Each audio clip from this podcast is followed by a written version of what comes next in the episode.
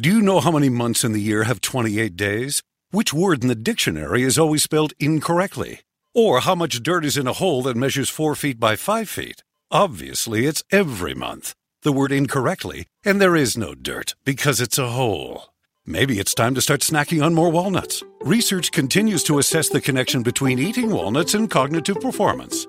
So the next time you're at your local Harris Teeter, grab a bag of California walnuts. Oh, motherfucker, you can't have my cornbread. That's for damn sure. Because if you try to take my cornbread, part two of my killing spree gonna begin up in here on your ass right now. If you think about my cornbread, they get the taste out your mouth. That's for damn sure.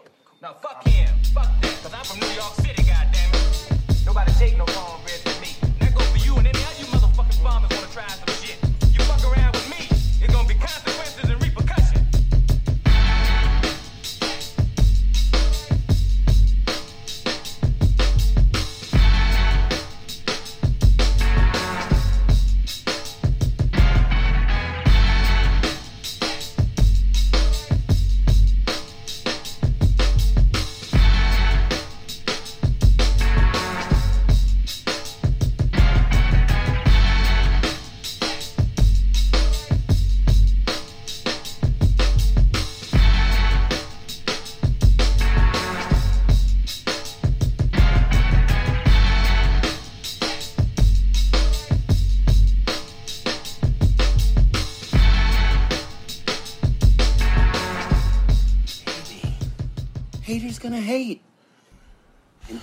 ain'ters gonna ain't. What's happening? What's happening? What's happening? What's good, people? I am Maestro Styles with my partner Trey Frazier. Welcome to the Barbershop Sports Talk Podcast. Thank you for tuning in with us for another episode. Unless it's your first, then welcome. Uh, make sure you follow the podcast on Instagram at Barbershop Sports Talk Podcast. Follow me at Trey Fra- at Maestro Styles and Trey at Trey Frazier on Twitter. I am at Maestro Styles, and you can follow Trey at Barbershop SPOR2. Uh, like our Facebook page. Make sure you like on our Facebook page and subscribe to your, the YouTube channel.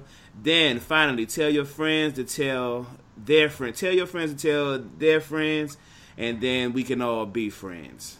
Trey Frazier, what's going on, man? Oh man, uh, another week in the books, man. Um, good week, good good week. Um, you know, to start it off, and uh, again, I just want to give a shout out to everybody that showed up last week on our 200th episode uh, anniversary. Uh, we've been doing this going on five years, and you know, this is the you know start of another uh, hundred episodes. Hopefully, we're at uh, 201 right now. And um, you know, hey man, I'm I'm just ready to get this thing jumping off, bruh. How, how about you, man? What's You going sound- on? you- I ain't gonna lie, man. You sound a little deflated, bruh. You- Uh, well, it's it's not because of the week. Like I said, the week was good. It, it, it, you know, I, I- I thought we had some things, and you know, as as I, I think we say most of the time, we we're continuing to work. We're working. We're working. We're working. And man, I was working last night.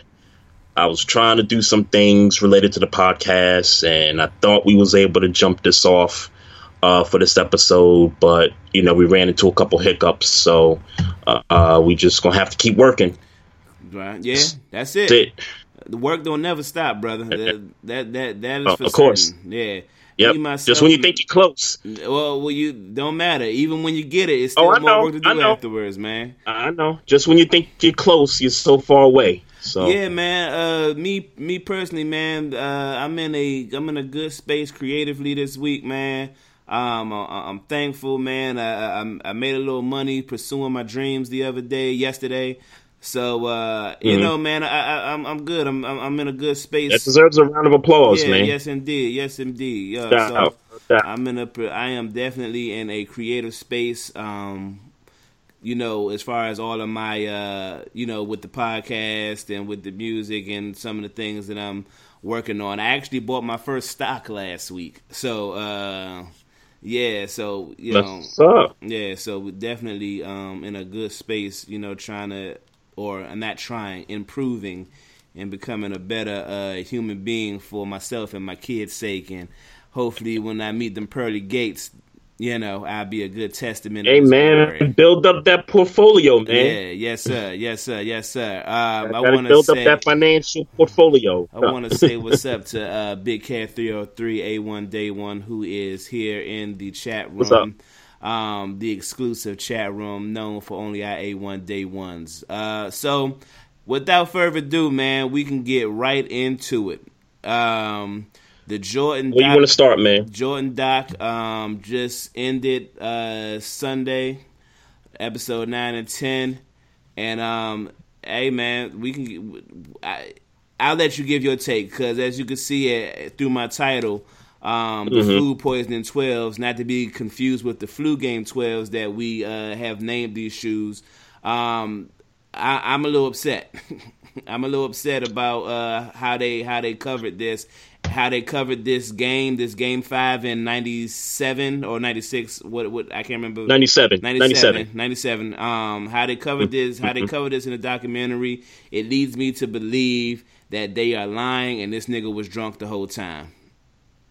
Yeah, so there's a story out there. I I don't know if you saw this on the web or saw this in the past someplace, but apparently there's a story out there where they flew to Vegas from Salt Lake City where the Jazz play and they went out on a night and he got drunk mm-hmm. and he came back hungover Yeah.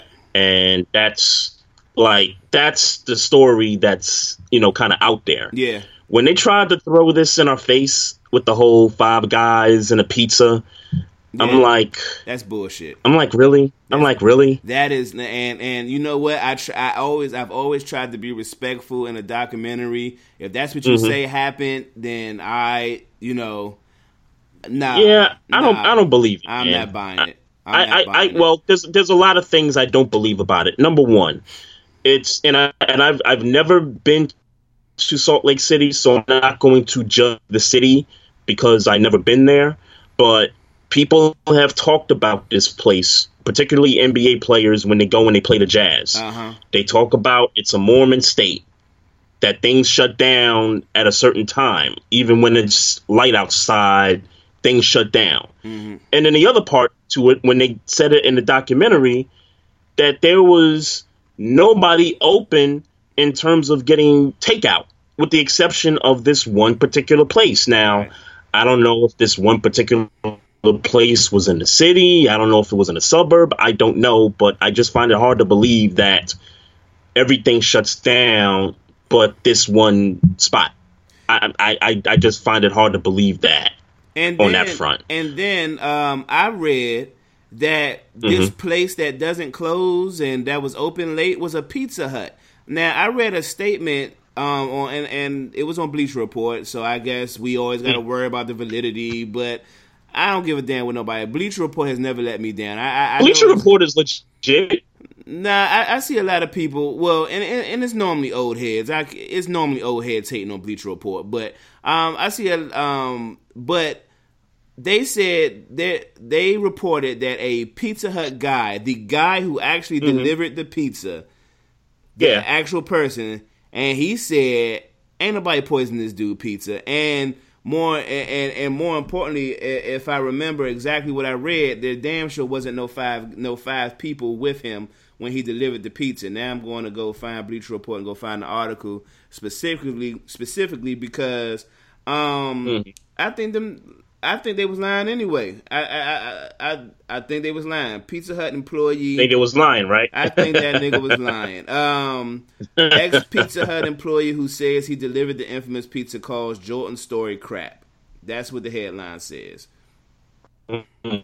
Uh, the uh, guy's name is Craig Fite. Uh, Fite Fighty. I don't know. His name is Craig Okay. Fite. Says he Uh-huh. made and delivered the pizza. He made and delivered the pizza. Addressed on the controver- addressed the controversy during an appearance on 1280 The Zone, whatever radio station that is. Um, the story in this is the quote.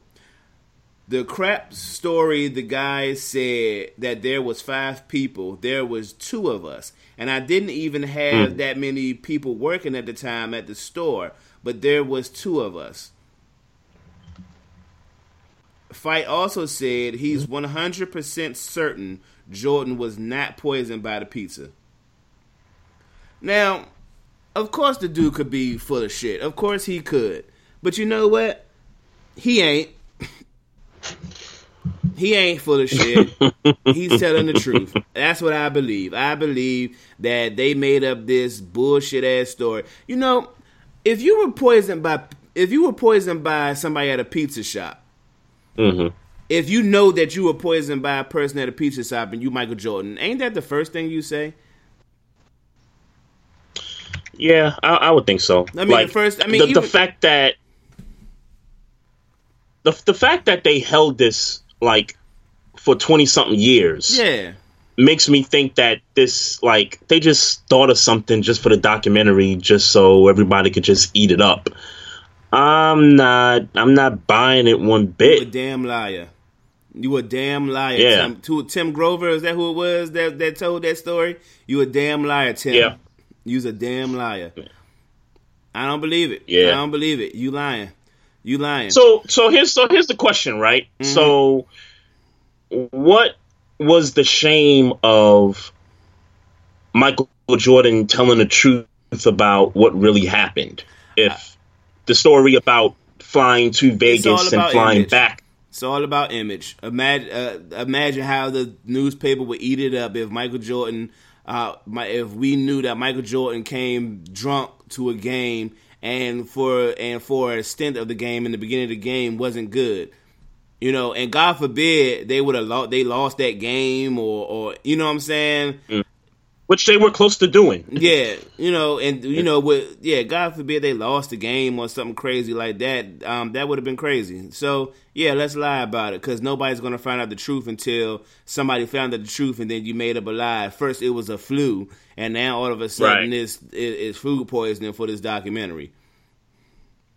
Yeah. And then you had Um, us, and then you had us name those fucking twelves, them fucking shoes he wore, the fucking flu game, and they were the food poisonings. Well, nah, nigga, it was the party at Vegas the night before twelves. That's the new name for Yep. them fucking shoes. Yep, yep. And and think about it. I, I think I'm pretty good at geography, right? So if you to fly from from Salt Lake City to Vegas, that's probably at best an hour flight. So all you got to do is get your homie or whatever to drive you to the airport, get your private jet, whatever. You know, spend an hour in the air, touchdown in Vegas, hook up with some other people, pick you up, and then just hit the strip. I mean, you could do that within. You could do that within four or five hours. Right. Like that's like like that's real easy to do. Like it's almost as if like I was you know driving to DC to a party and you know driving back you know forty minutes home. Yeah. I, I, it would be no different with that liar. situation. You're a liar. You're a liar, Tim and Mike. You're liars. Yeah. So whatever. What, what did you take away? What else did you? That's about um well i was i was just gonna just to kind of wrap up the whole you know flu slash food poisoning thing um i did see jokes about uh karl malone actually for somehow setting up delivering the pizza with food poisoning in it I, I thought that was uh pretty clever but kind of transition to Karl Malone. I think what I took out of this, right? So, you know, Ewing was on the documentary, Isiah was on, Reggie, um, Gary Payton Yeah. did a spot. Um, I'm trying to think of the other cats that, well, obviously, you know, some of the Bulls teammates, they did the documentary piece, they spoke their piece as well. Um, Karl Malone, you would, you would have thought Karl Malone would have at least showed his face to talk about, you know, some of the stuff, but um, the dude probably petty about losing to Jordan twice, so he, he just declined to, to do any piece on the documentary. Do we know he declined, or we just believe he declined? Which I believe. Uh, there's something.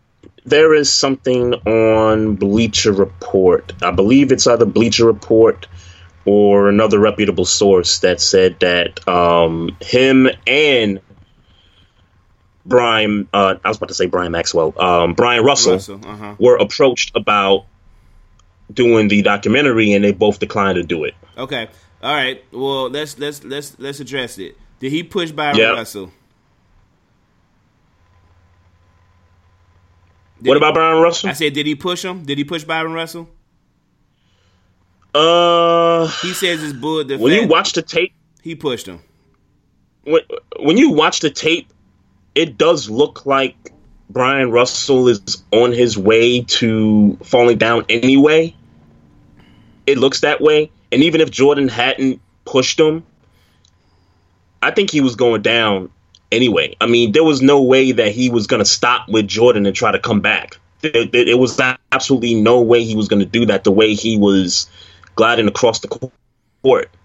Um, it definitely looked like he shoved him. It, it definitely had that look, but you know that uh, Jordan, even if he really did it, like if it was something obvious, he would have got away with the call. Yeah, Refs would have swallowed their whistles anyway. yeah. I think he pushed You know, him. He pushed him. I'm, And- and I I'm, I'm, I, go ahead. I don't disagree with the. I don't disagree with your point that he, uh, you know, Jordan was going to get the open shot, but had Mm-hmm. he not pushed him, that would the difference. But that could have been the difference between an open, easy, wide open shot than Byron Russell possibly fouling him and making him shoot free throws, or fouling him enough to alter the shot. No, good point. Yeah, I think he, Good point. Yeah, he fouled him. He, he, I mean, yeah, that that that should have been, you know. And let's Mm-hmm. be clear, I'm glad it happened the way it did. Um, I'm definitely, I think that's definitely about to be my next shirt, just based off this documentary. I think that's definitely about to be my. uh But he pushed him. Yeah, he definitely pushed him. It, it- there's no. He Yeah. pushed him.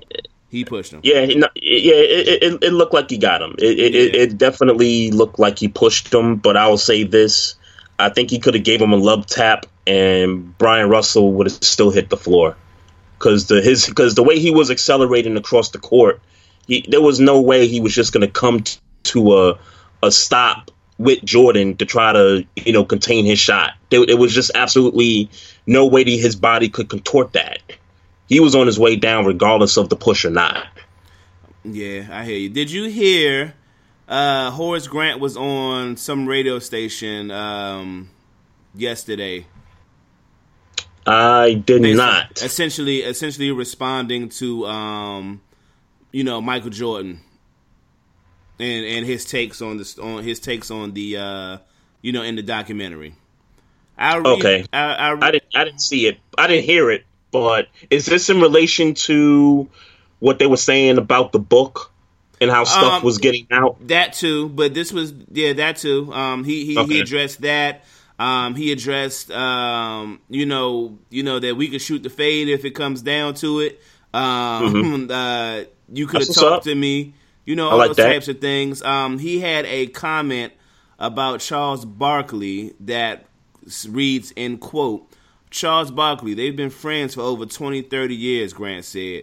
And he said Mm-hmm. something about Michael's management with the Charlotte Bobcats or the Charlotte Hornets, and then they haven't spoke since then. And my point is, he said that I was the snitch, but yet, and still, after 35 years, he bring up his rookie year going into one of his teammates' rooms and seeing coke and weed and women. My point Yeah. is, why the hell did he want to bring that up? What's that got to do with anything? I mean, if you just want to call somebody a snitch, that's a damn snitch right there. Yeah.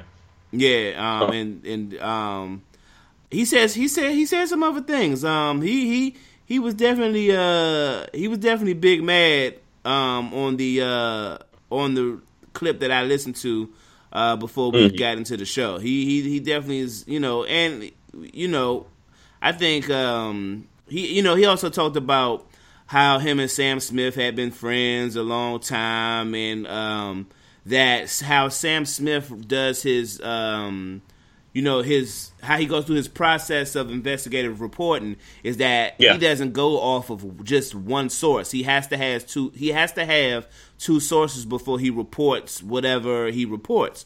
So um for Jordan to say it was just just calling him out. He felt like it was a personal attack that Horace Grant was the only person called out when he knows that Sam Smith has to have two sources for him to report whatever he's reporting.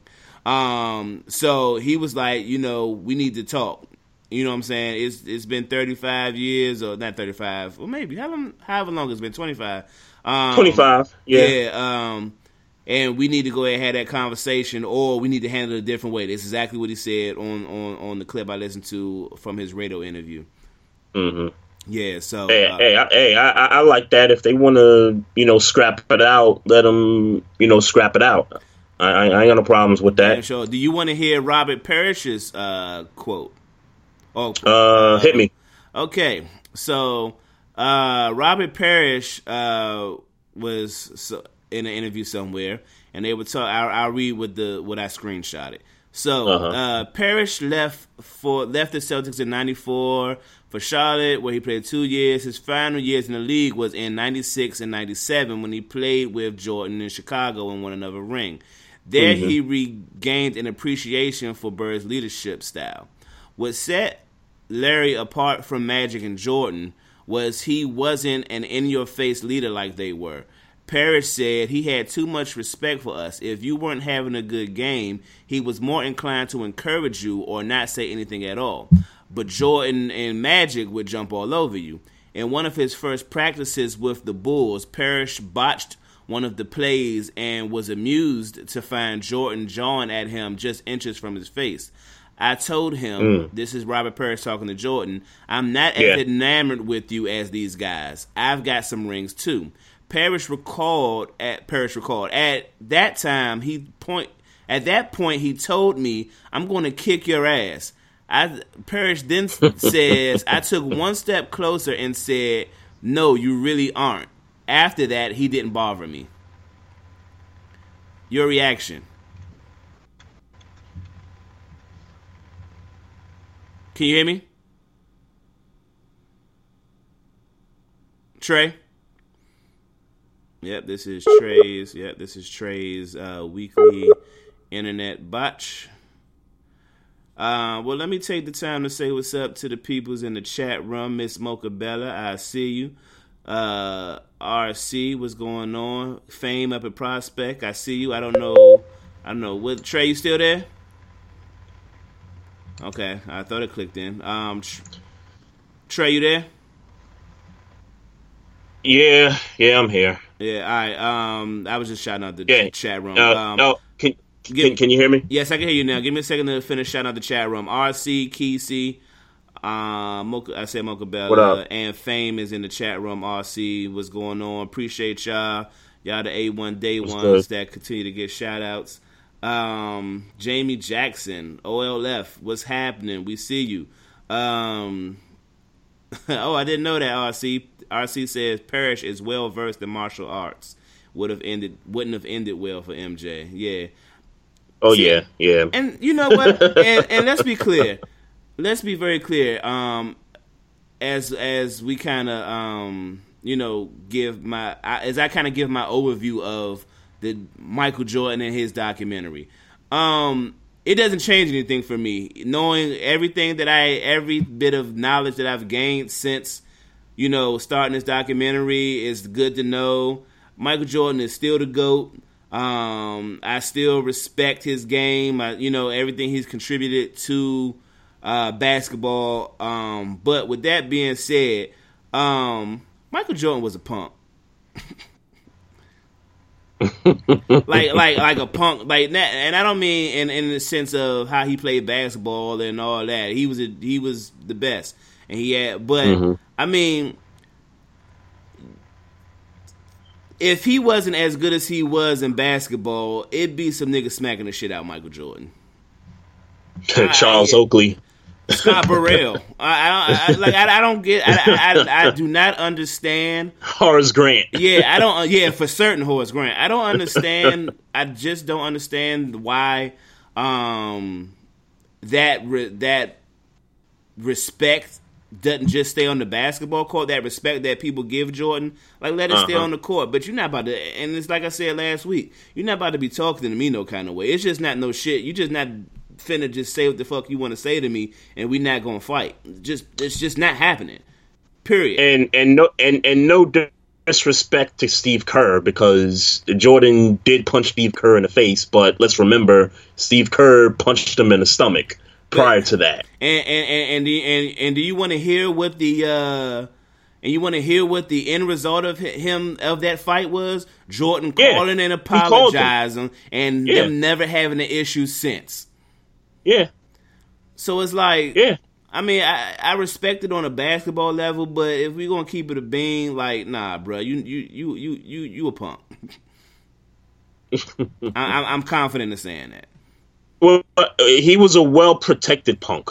I, I, Yeah, I think that's yeah. how you could best describe it. and and and he should be for as good as he was as a basketball player. But had he not be that good, I I Yeah. I, th- I, I think it would have gone a different way for him in them locker yeah, rooms. and it was going, and it, and it goes back to what I said last week. Like, you know, that stuff worked because them niggas won titles. yeah If them niggas ain't win titles, then niggas will be looking at Jordan like, yo, like, you're not just gonna continue to be screaming at me, and all we doing is getting to the second round of the conference finals and bowing out. I Like, you, a- you ain't gonna keep doing this. I'll take it a step further. If Scottie Pippen was the reason why they were winning championships, wouldn't nobody Mm-hmm. be taking that shit from Jordan? Yeah. If it was Word. Scott Burrell who was the reason why they was winning championships, or you know, he he'd be chilling.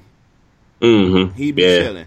Yeah. Yeah. Hey, did you know? Did you know the story about uh, Steve Kerr's pops? I did not. That was my next point. I was I, I didn't want to talk about Jordan no more. I wanted to talk about um Steve Kerr, man. I, I don't I don't know. Is he a Hall of Famer? Let me just ask. Let me just get to the conversation. Is Steve Kerr a basketball Hall of Famer? Ooh. Um. I gotta be honest with you, man. It's really, really close. Like I think he's closer to being one than he is not being one. I think he's a Hall of Famer. Uh, uh, and you know, I you know I guess I knew that he was you know he he left left um and it's and it's not even because of his basketball. It's not even because of his career as a player. Let's let's be clear about it.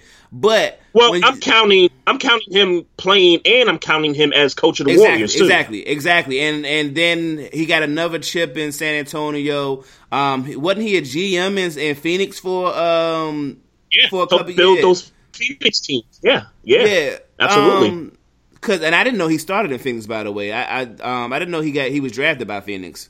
Yes, he was. Yep. Yeah, I didn't know that.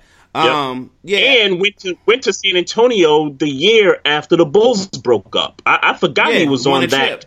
Spurs team. Yeah, yeah. So he's a four time champion as a player and a three time champion as a coach, or two time. Is it? Damn, I lost the three times. Three times. Yeah. three, three, three time champion as a coach, and I think he did win Executive of the Year one of those years when he was with the Suns. Yeah, he's a Hall of Famer, bro. He, Oh. I get, Okay. I get, I get that he won't get in as a player. It won't be because of his as a player, but More so contributions yeah, he's a, to the game. because plenty Yeah. of there are plenty of people in the Hall of Fame for contribution as a contribution uh, entry. He'll be there as that. He's a he's a Hall Oh, of yeah. Famer, Yep. and I don't think people Yep. say it enough. I, I just wanted to be the one to say it. Steve Kerr's a Hall Yeah. Famer. He's all Yeah, I'm, I'm not mad. I'm not mad at that take. And like I said, I think he's closer to being one than he is to not being one, given his playing career, coaching career, um, career in the front office. Yeah. All of that combined, I think, warrants closer to you know being in the hall. So And I mean right um, now. And I mean right now. If he retires when eligibility comes with his career as in contribution to basketball, right now he's a Hall of Famer. Yeah. Yeah, yeah, no, I, I, I think I think that's a valid point, man. Um, I didn't even think about it that way, but, but now that you made me think that, it, it, to me, when you when you add up all the accolades, yeah, it, it, it's definitely um, it'll be because and like Jamie Jackson said in the chat, it's going to be um, more so because of coaching, but it, they will account for everything from playing to front office to being on the sideline as a coach. Yeah. Remember, this is the basketball Hall, Hall of of Fame. Fame. This isn't right. This isn't you know It's you had NBA Hall of play Fame. this- Right, right. So he, he's definitely been a, a lifelong contributor, you know, to this game. But Yeah. you know, shout out to Steve Kerr, man. Sh- Yeah. And you know, getting back to that situation with his pops, man. That that that that was you know to hear that story, Yeah. I, I thought was crazy to Which hear. I had no idea by the way. yeah, I had no idea about it either. But after they kind of talked about that situation, they kind of went into um, what was it? That game six was it game six against the Jazz, uh, the final year where uh, Kerr hit the shot. Um, or, or it might it might have been in '97. I don't remember yeah, I what, but but they had their they had their interaction on the sideline and said, you know, Jordan was like, "Yo, Steve, be ready for the shot. You yeah. know, if if they double me, I'm coming right to you." And you know that's what happened. They double team Mike. He got it off the Kerr, and you know Kerr drilled the shot. And he told him I'd but, be ready. Yes, exactly. He told him he'd be ready. But one of the things that I guess one of the people there was asking Steve about was, did Steve ever talk to Michael about their own personal relationships with their prospective dads? And Steve said, no, we really never, you know, got much into that. And I thought that was a really good answer, yeah. um, given how both of their fathers, you know, were deceased in, in the fashion that they were. Well, he looked like he so was I, about to cry telling the story. Yeah, yeah, yeah, yeah. You know I, I, mm-hmm. I, I, don't blame Steve for you know not. I mean, I mean for saying the right answer. Really, I, I do believe him at heart, but I, I also think that that probably was a, a, a tough subject to talk about with a a dude who's also lost, you know, his father to, um, you know, something a little, you know, slightly similar. Um, so yeah, that that was that that was pretty deep. You know what we need to come up with? We need to come up with a top five clutch shooter off the bench top five clutch shooter off the bench. Yeah, no. Robert Horry's my number one. Just off the break. Yeah, but can you name four Robert, more? Uh, Steve Kerr. Um, and not necessarily in this order. I'm just trying yeah. to think of names that you know guys coming off the bench and drilling shots in in clutch moments. Um, I, I guess when you when you think about the championship teams of the past, um, I, I guess you got to look at Paxson as one with the Bulls in the first three peat. I think you think about him. I think you think about a guy like who was who was the guy off the bench for the Rockets in the mid '90s? Was that Vernon Maxwell coming off the bench? Do you do you remember? Yeah, he came off the bench. I don't, I don't, I don't recall him. I don't remember him for being a clutch shooter though. Okay, Okay, yeah, I'm just I'm just trying to think of I'm just trying to think of guys on championship teams. Um, Mike Miller, Mike Miller, Kyle I guess was another guy. Kyle Korver. Um, even though I I don't yeah, think I don't he won a championship, but well, it's um, not about it's, it's, not necessarily winning championships. It's just hitting clutch, being a clutch shooter. Right, but I'm uh, but I, I'm referring to championship yes. teams only because it's easier to you know pick some names out. And Kyle Korver didn't get a ring with the uh, Cavs. I don't think he. I don't think he was on that team that year. I thought he was still with Atlanta. Oh, I don't know. I, I just, I just, I just feel like when I think Kyle Korver, I think Cavs. I don't think Jazz. Atlanta. I don't think any of the other million teams he's been on. Uh huh. I think Atlanta because of that sixty win Hawk team the year before the Cavs won the chip. Okay. But um, but yeah, um, I, I was just gonna. I, I said Mike Miller, um, when he was with the Heat, Shane Battier, um, you know, made some clutch shots off the bench. Um, trying to think of who else. I mean, those are the those are the names that really come to mind. I think we can come up with a better list than that, but I, I think about it in my free time if I have it. Yeah, is J.R. Smith no a clutch uh, shooter? No. Okay, okay. I, I, don't think he is either. I, yeah. I was just checking. yeah. Okay, you want to get into some coronavirus arrest? Uh, yeah, it was a bad week for that. yeah, yeah. it, it, it, was it was a bad week for that man. Um, so if you don't mind, I got the names right here. Mm-hmm. Um, Cody Latimer with the uh, Washington Redskins uh, wide receiver. Um, Denver Bronco fame. Yep. Yep. Oh yeah, he. I forgot if he was with the Broncos. Yeah, yeah. Well, he got booked on charges of assault in the second degree, uh, menacing, illegal discharge of a firearm, uh, prohibited use of a weapon, and reckless endangerment. And I guess they're moving forward with some kind of trial or something. I, I'm I'm not 100 percent sure on that, but th- those charges seem pretty serious for homie. Yeah, well, um, uh, Chris Mullin, Kesey says, um, I, I, we'll come back to that. I, Yeah, yeah, yeah, yeah, yeah. And Chris Mullin started. I, I was just about to say he, he was a starter. Yeah, yeah, he don't he don't count. I think every everywhere he was he's been at he Yeah, he started, right? Yeah, yeah, he don't count. Um, Okay. Yeah, um, I, I don't know what's going on, y'all. I I, I, I think I think the um, I think the the moral of the story is is that uh, niggas need to go to spring training or whatever it is that they do around this time. they need to go there. Well, we hey we supposed to be social distancing, right? well, um, I mean, well, we if it was caught only, up in. well, if it was only two people in the house that he tried that he shot his gun in, I, I, then then ideally, do you think he had a face mask on when he went in there and shot his gun? I don't, I don't know. I, I I don't know. I don't know. Maybe man, he was but- social distancing. I don't know. Um, I'll say this in all seriousness. Um, I hope it works out for you, bruh, because uh, I, I, you know, there's always another side to the story, but um, I can only read the headline right now. And Well, and and and that's the beauty of a trial. At least you know uh, the one positive thing about it is he gets to tell his side of the story, and hopefully, you know, the prosecution, whoever's defending him, is gonna, you know, lessen whatever punishment it's it's gonna be, or if he even if he gets no charges, um, Uh, put up see, on him. Yeah, I disagree with. I disagree. He won't get to tell his other side of the story in court. You said he, he won't get to. no, he will not be, be able to tell the real story in court.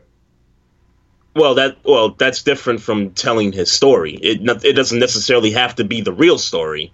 I think Yeah. he'll get. I think he'll get to tell a story in court. Yeah, because yeah, nah, court is the worst place to tell a story. Um, Ed So, Oliver. in- oh, I'm sorry. Go ahead. I'm sorry. Go ahead. No, no, I was I was just getting ready to um, get into the next couple of um, individuals that you know got in trouble with the law over the weekend. Uh, Seahawks cornerback Quinton Dunbar and second year player from the New York Giants cornerback DeAndre Baker uh, both turned themselves in on Saturday after arrest warrants were issued for them back on Thursday. So here's the breakdown.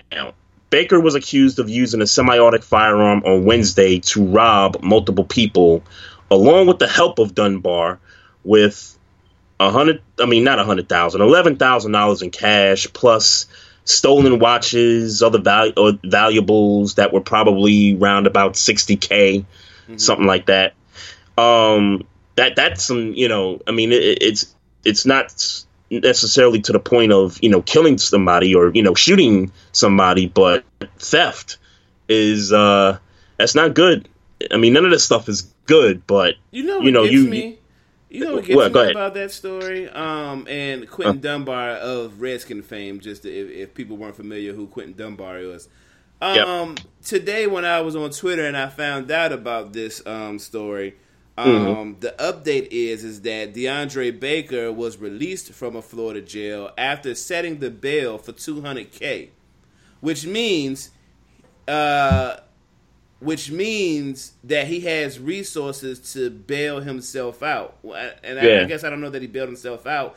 And if I'm not, um, and if I'm not mistaken, um, that 200k that bail that was set, I think you only got to pay like 10% of it to actually be released, or there's a percentage of it that you have to pay in order to be released, and then uh, you you know you're responsible for the rest of it.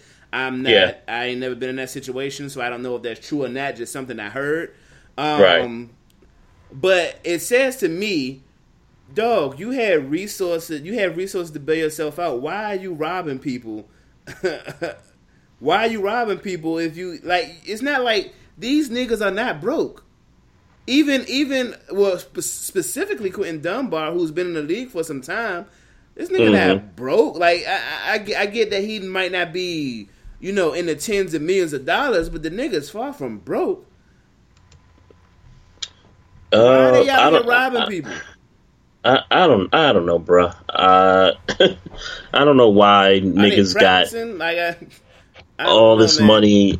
And I don't, I don't know. I mean, I, I don't, I don't know how these niggas are, Niggas you know, need- handling the quarantine and you know the social distancing stuff. I mean, is, is it because we can't do a lot of things, and you know, so hey, maybe you know, go out, steal some jewelry, pop some tags, you know, like, uh, uh, come on, man. You know what I've Like the- noticed?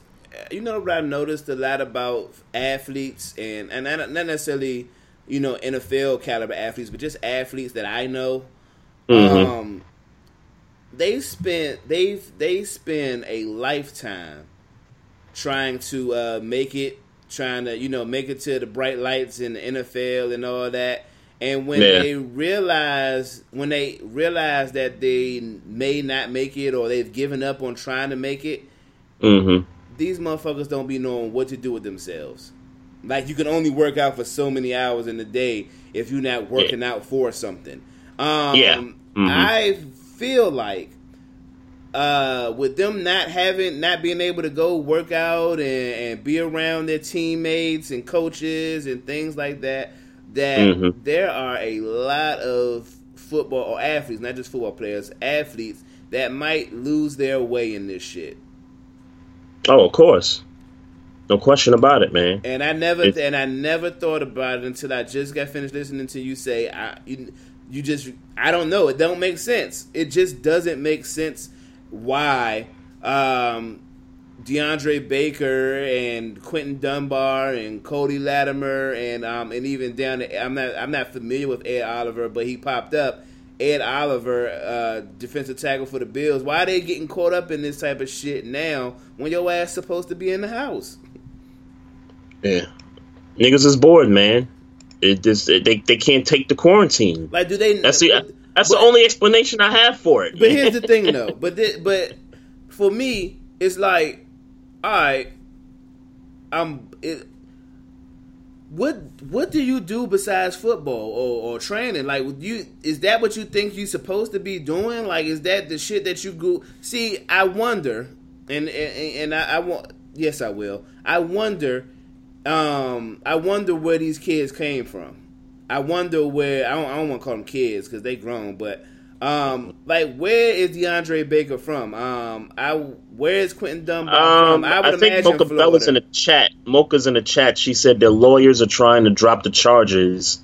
That's the latest here in Miramar where it occurred. So um, I think these guys are from Florida. I mean, that's what I'll assume. But um, but I said to say is that these they don't strike me as somebody that's uh, from the suburbs. And and for that to, and I say that to say is that like is that all you knew was football and robbing motherfuckers? Like it's like I I, I, I man I, I I wish for so much better, man. I, I wish for so much better. I don't I don't know, and I hate to sound like that dude that's um, you know, shitting on a young black man. But come on, bro, y'all y'all. I refuse to believe, and if I'm wrong, I'll accept it. I refuse to believe that these niggas is hurting financially so crazy. They got they, Mhm. they got to run up at people's houses and rob people. it's possible, man. It's possible. I mean, listen, 100%. listen. I mean, I mean, if if if for folks that don't know um, the story about Clinton Portis and his financial situations, y'all go ahead and Google it or YouTube But There's you know, there's all kinds of stories about um, how Clinton Portis almost took his own life because of decisions he's made with particular um, people who were supposed to be paid to watch his finances and didn't successfully do that for him. So, I mean, not just Clinton Portis, but I'm sure that there are a lot of athletes who go through this type Yeah, of thing where yeah, they yeah. have um they they have accountants on the side and whether it be family or somebody on a on a more professional level doing it for them sometimes man they they take your money they you know they misreport things they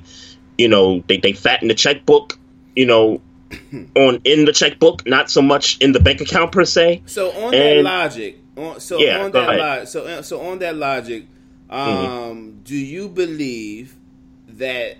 Um, and I'm and I'm obviously we're speculating. Do you believe that that that uh, Cody Latimer. Um, well, Cody Latimer is not necessarily being charged for, for robbery. Let's deal with uh, DeAndre Baker. Dunbar and uh, DeAndre Baker. Do you believe that they did this out of necessity? Um, I, I, man, and and he's what? Just he's a based on that second year logic. play.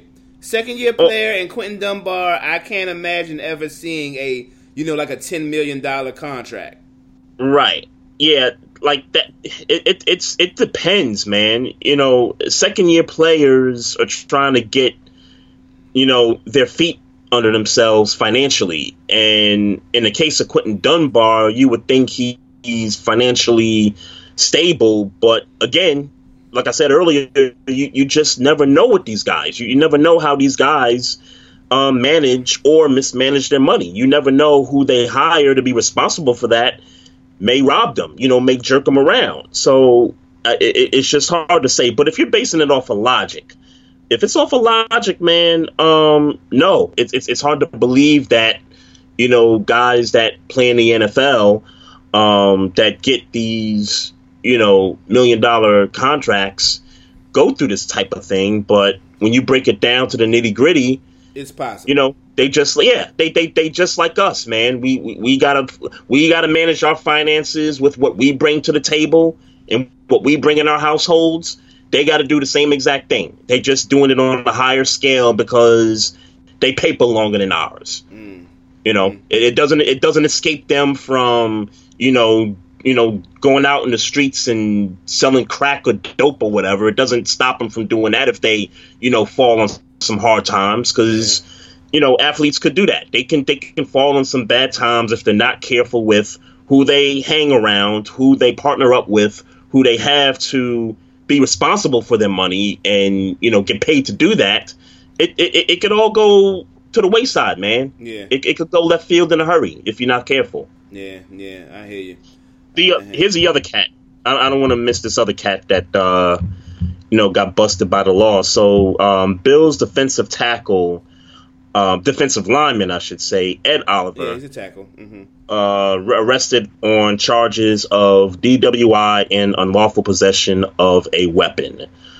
Um, so okay, this this sounds like he was in his car and he, he made a couple of bad choices and it just so happened he had a weapon with him and you know they had to take him in whatever When you say Uh, bad choices, what a couple of bad choices? What were the bad choices in your uh, in your summation? it sounds to me like alcohol obviously um, was was involved here and um, being caught with the weapon and I'm I'm sure that this is not the first time he's driven around with his weapon on his person. I'm sure this isn't the first time, but you know, you make one mistake, one mistake could turn to two. It could turn to three, four, five. So um but this but based on this um I, I believe, and without knowing, you know, the full extent of the story, I believe he could beat the DWI. Um, it's that weapon charge that's really gonna gonna be the deal, and you're and you're in New York State, so that's Uh, this- even well. bigger It deal. happened in Houston, though. Oh, it happened in Houston. Yeah, Oh, it it's hometown. Houston. Yeah, it happened in Okay, Houston. okay, Yeah. okay. So maybe he, yeah, maybe he'll, you know, find a way to beat that, Yeah. or or maybe not. I don't know. Um, can I add some perspective? Uh, with What's a, good? with a story. What's good? So, um, when I was living in Simple City, I had a neighbor named Man. I don't know his real name. They called him Man. That's what I called him. Um, and um, every Friday, hmm every Friday when it's when it's uh, hot outside, every Friday night you can count on him uh, sitting in his car, being Uh-huh. outside and drinking, playing his music. Right. So one Friday, um, the police came around for whatever reason. They might have just been doing their rounds, and they arrested. They addressed it. They arrested him hmm for driving intoxicated. Now, the spiel is the or the, Mhm. the the caveat, if you will, is that he wasn't driving at all. He had his car on while he was playing his music, Yeah. and he was drinking in his car, but he got arrested for driving intoxicated. I wonder, I just wonder, Mhm. um, if that was the uh, if that was the story of, of what happened with Ed Oliver. Like, was he was he at home? Was he somewhere parked with the car on, drinking, and then y'all wanted to see what was going on, and then y'all seen he was just chilling with the engine on, and decided Yeah. to arrest him for being drunk. I wonder. I wonder. Yeah.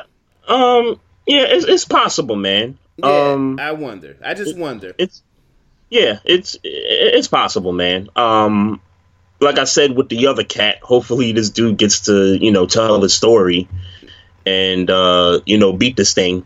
I hope all these guys find a way to you know at you know at at, at worst you know do some kind of community service of some kind. Uh, I hate to see young brothers be you know locked up in a in a system that's already got too many brothers in it. You know what I'm saying? you know what's sad is that every all four of these players involved are not high high enough profile at uh, football players. Um, Yeah. Maybe DeAndre Baker got a little more clout because he's a second year guy and he was a high, you know, he was a first rounder. Um, Yeah. Maybe he got a little more, little more cachet, but Mhm. um, a little more leeway, yeah. yeah, maybe, but none of these four players have high enough profiles. If they just if their respective teams decide, hey, you know what, we don't want to deal with this. This could, Mhm. this this could be a problem for all four of those players, man. And I, I don't wish that on them. I hope that, um, like you said, I hope it works out. However it works out, that you know they can keep getting their money and you know not be into that bullshit. Um, Yeah. But I, it's it's it's not looking on my end. It's not looking good for all four of them players. And the person who has the less uh, likely to not be shut down in a negative way is DeAndre Baker because he's so young. But I don't like this for any of these players involved. I, I just I just hope for the best. Yeah, and again, we're we're just talking about in terms of um, possibly being cut from the team because I believe that at the very least, three of these guys have a, have a chance to get cut because of this, you know, because of the stupid news that happened with Yeah, it. So yeah, you know, as far as like life is concerned, ass in the house, please. yeah. As, as far as like life is concerned, I mean, of course, we, we don't want these guys going to jail, you know, for you know long nobody- periods of time. I don't think nobody going to jail. Yeah, I, I hope not. Well, man. no, I take that back. Uh, I take I that hope back. not. Quinton Dunbar and DeAndre Baker are in trouble. Yeah, Hell, The- Cody Latimer's of, in trouble. Yeah, yeah, of the four, those are the two that are more in. tr- yeah. I mean, yeah, yeah, they're in trouble. Yeah, uh, yeah. Prayers, prayers. I hope, I hope that work out for y'all, man. Um, in lighter news, um, I saw that Charles Woodson was tweet uh, trending, and when I clicked on it, there was a conversation about the all-time top cornerbacks of all time. And Charles Woodson, um, it it seems to be the consensus that Charles Woodson is the fifth best cornerback of all time. Um, the, The, the fifth. the fifth, the consensus list Okay. is the consensus list is not, and obviously other people, you know, put their their you know their own list, but the consensus list is uh, Yep. at um, in no order: Deion, Darrell Green, Champ Bailey, Rod Woodson, and then Charles Woodson. Okay. Um, I think Darrelle Revis deserves to be in the top five Over Charles Woodson. over Charles Woodson. Yes. Yeah, I, I, I mean, Yeah. obviously, I know Darrelle Revis, and I get the whole marketing behind why somebody would put him there. Mm-hmm. I, I think I got to go with Charles Woodson though. To stay in the top five, or Yeah, just saying that there. he's to stay there. He's a top five. I think. I no, I, I no, I, I I'm leave- with you. I, I do think I do think that um, Charles Woodson is um, well. Then who else am I going to take off that Right, list? and You talking about Deion? You said Darrell Green, Uh-huh. Rod Woodson. Oh, Rod. Uh, um. Yeah, see, I don't, I don't, I don't recall watching Rod a lot. Yeah, see, two. I, yeah, I was a Steelers fan. I watched Rod, And he played for the Ravens in his older in his older age. But more Yes, I, yeah, I remember But he more was on the safety. Yeah, yeah. So, so in your opinion, is Rod better than Darrelle? Yeah, in my opinion, yes. Huh. Okay. Okay.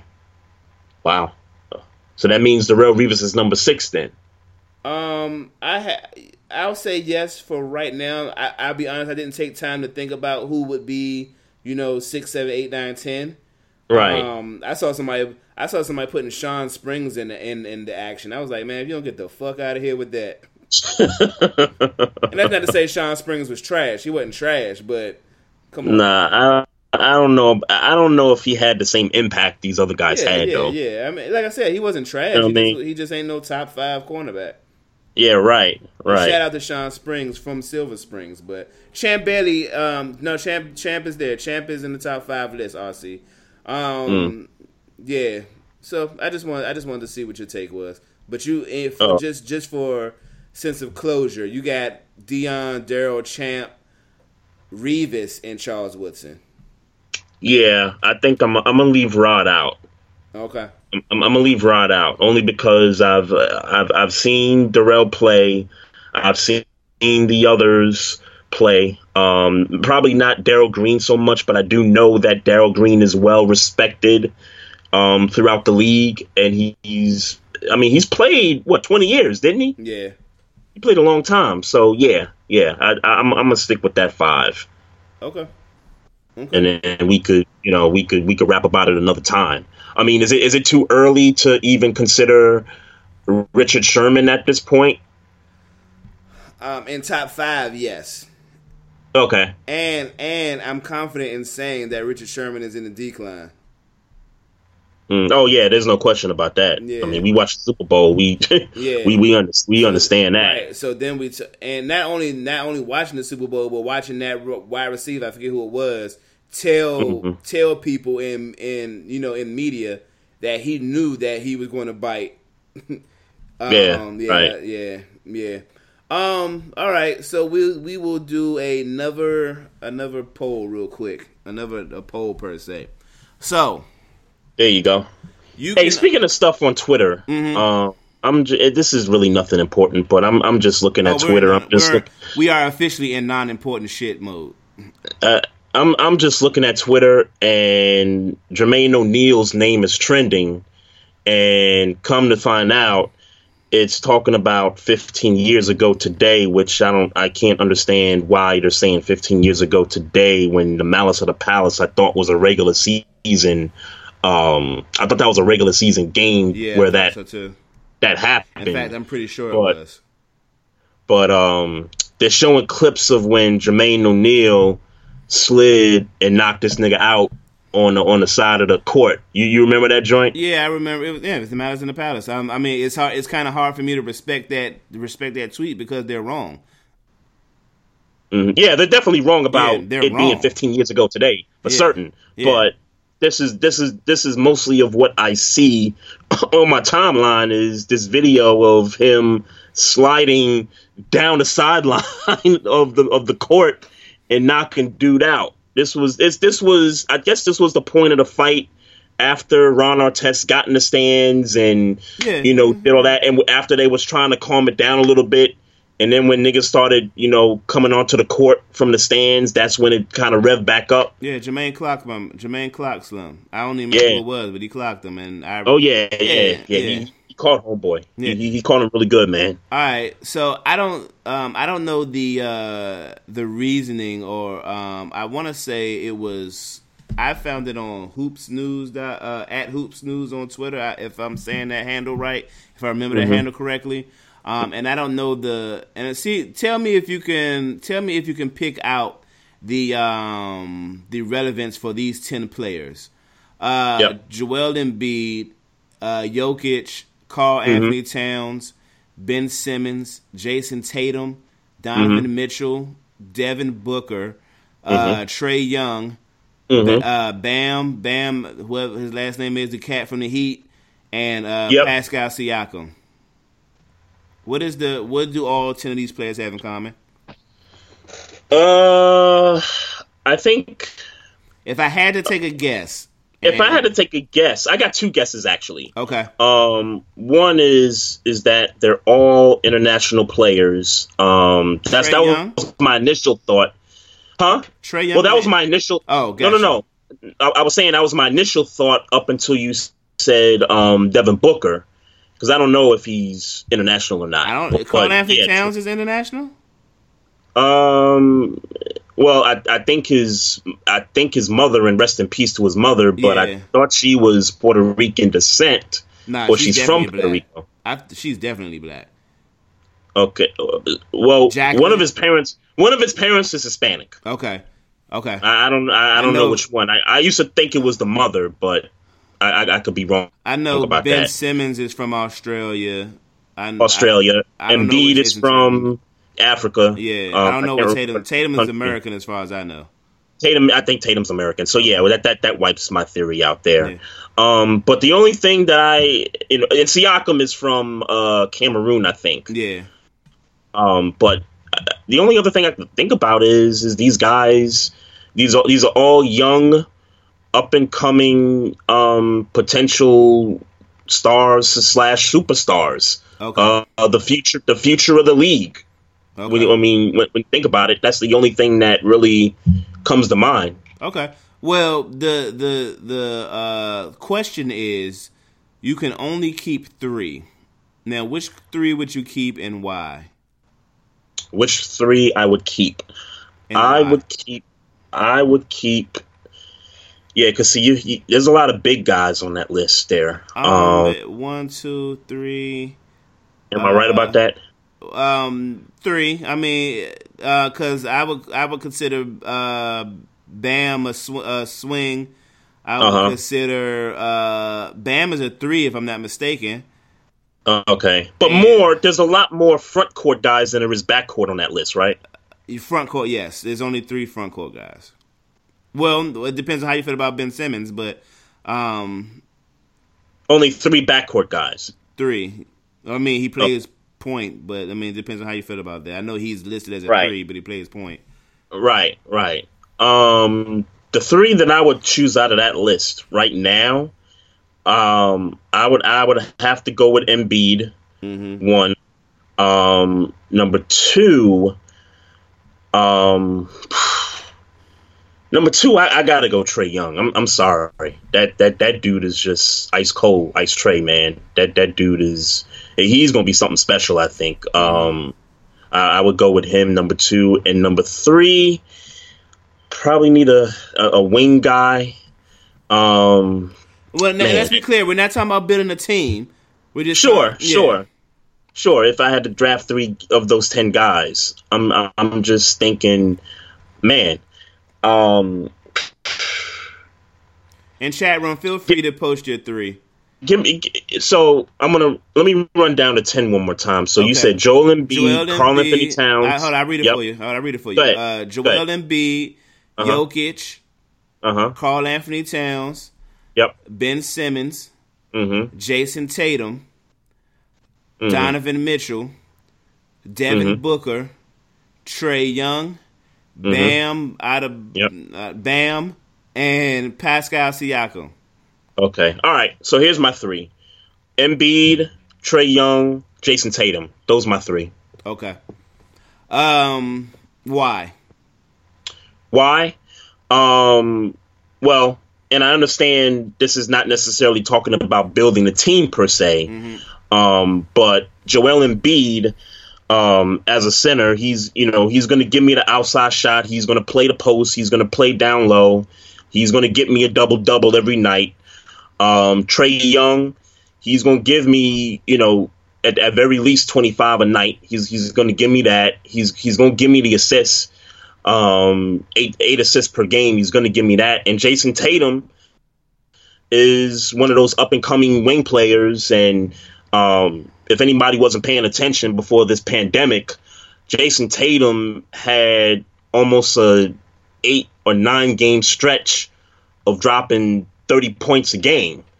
Um, and I, and, I, and I get he probably had one game in there where he had like 20 points, but he he had, he was on a tear um, before the league had to shut down. So I'm I'm looking at that dude like yo, like he he kind of reminded me of a, a guy that could, you know, potentially take over a game when the game need to be taken over, and you know could give me a you know hit me that last shot if I need one. So that's why I'm going with those three players. Okay. Um, I agree with you, except for Embiid. I'm taking mm. uh, Jayson Tatum, mm-hmm. Trae Young, yep, and I'm taking Devin Booker. You taking Devin Booker? I'm taking Devin Booker. Um, mm-hmm. Slept uh, on.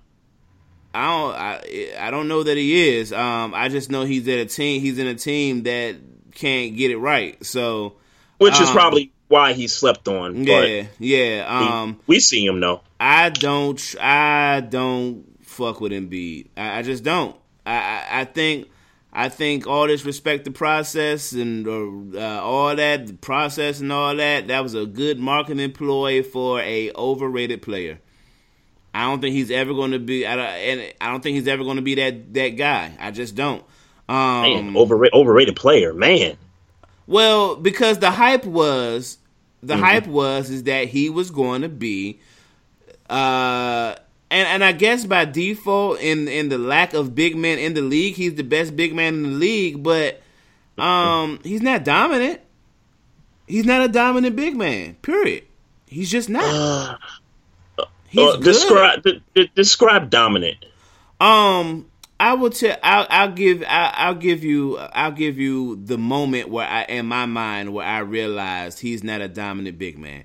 Um. Mm-hmm so this was this was it was this year actually, um, and it's that it's funny because all I can remember is Charles Barkley and, and Shaq. I know what you're talking about. Um, I know where you're going Charles with this. Barkley and Shaq going on him about it at the halftime yeah. game, um, where the Bama was uh, he was having a, a, regular game. He was just having a, uh-huh. a, regular game, not a spectacular game. It's a regular game, and um, I forget who the player was, but somebody held him up, and then he threw a a shot over the you know threw it over the top of his head and it banked in and he celebrated yeah. as if like he did something great and it was like dog you threw a shot over the back of your head what are you talking like why are you celebrating like you did something crazy and, yeah, and it was yeah. that and, and and then in addition to the uh, amount of three point uh, you know him shooting I, I you know I get it but it, the type of dominance that I'm re- expecting from a big man, I don't mm-hmm. think you should be shooting threes, bro. I, you know, I just don't. I think he shoots too many threes. Um, and his rebound numbers. I can't remember a time where he's had double figure rebounds. I can't remember it. Um, really? And and maybe I'm tripping, but every time and because I, but every time I'm looking at his stat line and I don't I don't have it by you know mm-hmm. It's always seven. It's always like twenty two and seven, and you know twenty five and eight, and, and it's like wait, Joel Embiid. Joel Embiid. I might be wrong. I'm just talking about when I look at stat lines. Joel Embiid is average. I uh, now nah, well, we, we about to we about to yeah, check we, this out right. If now, I'm wrong, I'm wrong. I'm only talking about. I'm not because ta- I don't know his stats. I'm only talking about when I look at stat lines through ticker tape or when I watch him play. Uh huh. Uh, um, yeah, you can look that up. Um, so I don't yeah, really, you can look that up. I, don't really, I don't really rock with him. Embiid like that.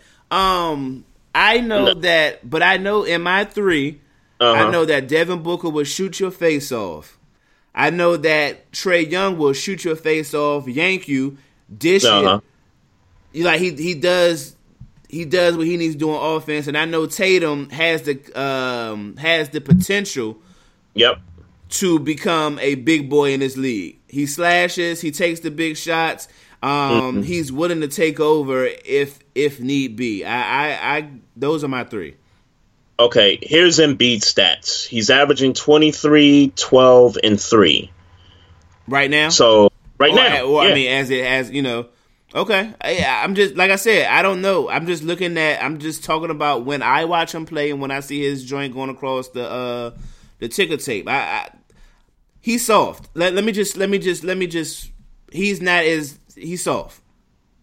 To be the best right now, big man right now, game, yes. Right now, yes, I agree. I would agree. Game, he's soft. He's soft. I, I, I, I would, I would agree with you there that um, up to this point, he has shown uh, uh, he has shown a level of softness um, up to this point.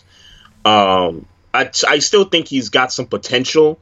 Um, I two things I thought you were going to say why you didn't want Embiid. I thought you were going to mention the injury history, and two, Oh, nah. I thought you were going to mention that one game he had this past year where he scored no points, and niggas was giving him smoke for that. Well, you know what? I'm glad you mentioned that because if I remembered it, I would have added that to my argument. Because if you're the best big man in the league, Yeah, I'm sorry, bruh. You get you got to at least be able to get to the free throw line. yeah, yeah, yeah. Nah, I, I, I agree with you, man. I, I agree with you 100 percent on that. But, um, but yeah, I, I, I just need defense. You know, I, I and I appreciate the, you know, the offense. I mean, and, but is he you know, really that good at defense? Um, yeah, he. I mean, he blocks shots. He gets rebounds. I mean, I get you. I, you, you need a, you need a guy like that, bro. I mean, in, in a league that scores a lot, you, you're gonna need somebody to stop somebody. I feel like I feel like if you're if you're talking about having a defensive presence, you'd be you'd be better off with a Steven Adams. Um, yeah, okay, If you're talking about defensive presence. O- okay. I'm not saying No, I I'm mean, not I'm not at all suggesting that Steven Adams is better than Joel Embiid. I'm not at all Right. suggesting that. I'm just saying that if if if you're picking Joel Embiid because you're saying um, you know, I want def- defensive presence, and I get your, your I, I get you're not excluding that. I Mm-hmm. get that you're adding his offensive game as well. I'm just Right. saying that if I got to pick three, he can go. uh, okay, all right.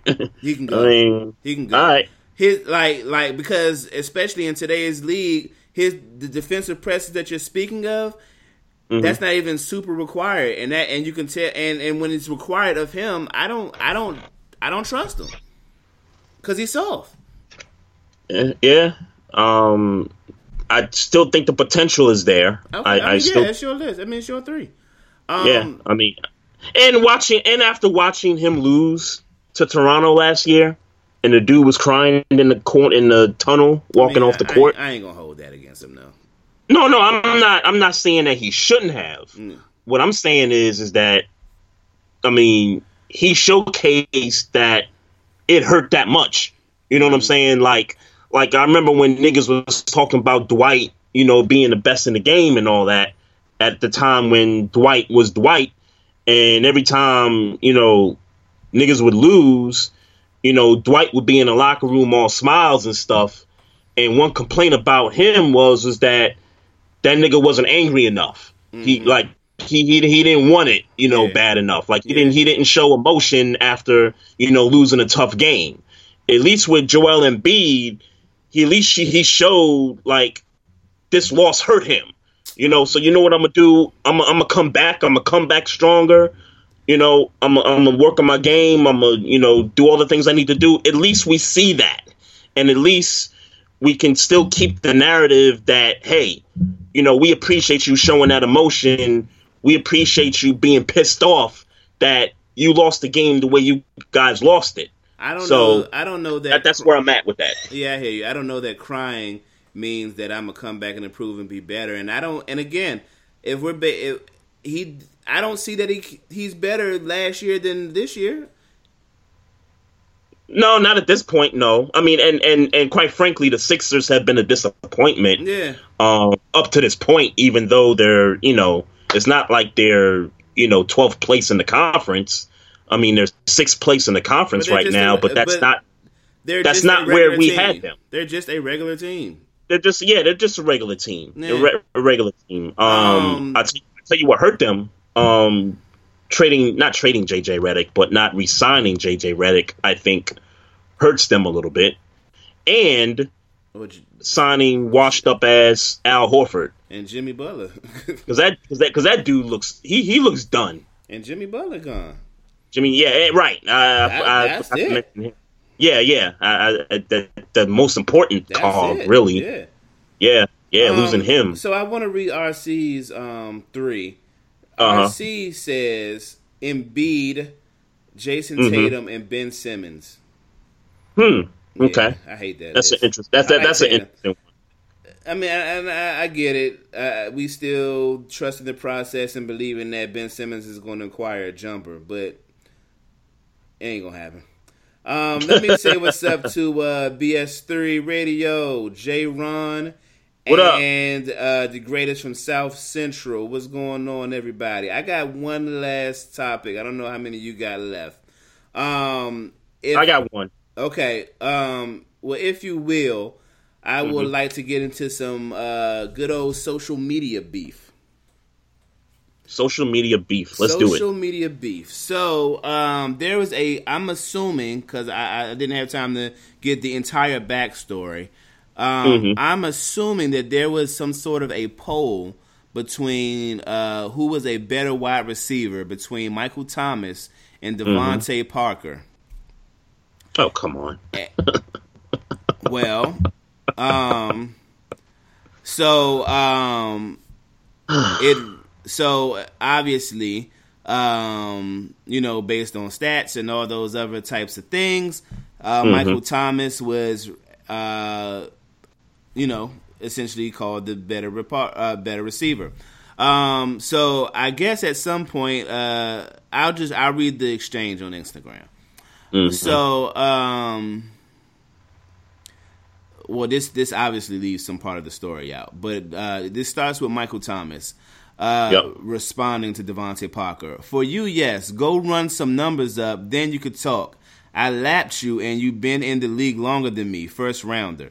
Uh, DeVante Parker responds, "Got some hard feel, got some hard feelings. Oh, I'm sorry, I can't read. Got some hard feelings there, brother.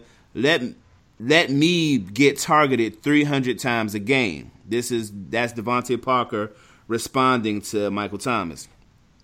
Uh, Michael Thomas. In other words, you weak. They don't even put your name in the same sentence as me. Remember that. Mm. Uh, uh, Michael Thomas goes on to say, "You still not going to do nothing. It took you six years and 17 weeks to have a good game. Get the fuck out of here. Blame your parents, not the quarterback." Oh snap. Um, Yo. Yo. DeVante, Par- DeVante Parker uh, s- responds with "quit crying," um, and then uh, Michael Thomas responds with "You heard what I said." Um, basically, uh, and then Michael Thomas kind of ended it off with "You can't even get a seat at the table." So um, obviously you feel, and, and I and I get it, and, and and I'm not going to disagree with you that Michael Thomas is the better receiver, but in DeVante Parker's defense, um, he hasn't had a quarterback his entire career, Uh, okay. and right. and to add injury to, and to add to that to, to add to that point, Mm-hmm. Yeah. um, Michael Thomas is the only receiver option you know, at you know, as far as wide receiver in New Orleans, there's no, no there's no uh competition. Whereas DeVante Parker had um oh mess Kenny Stills at one point, but it was a younger guy that I'm thinking of. Was it Um, Albert Wilson? No, uh, it wasn't Albert Wilson, but no, because Oh, J- um, Landry. Landry. Yeah.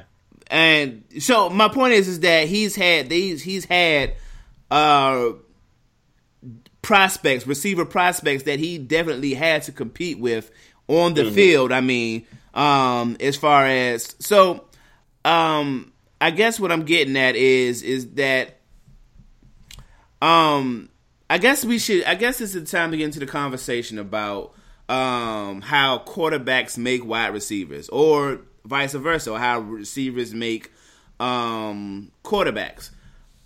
Do you think it, do you believe that Michael Thomas is getting those targets because he's just the flat out best receiver on his team?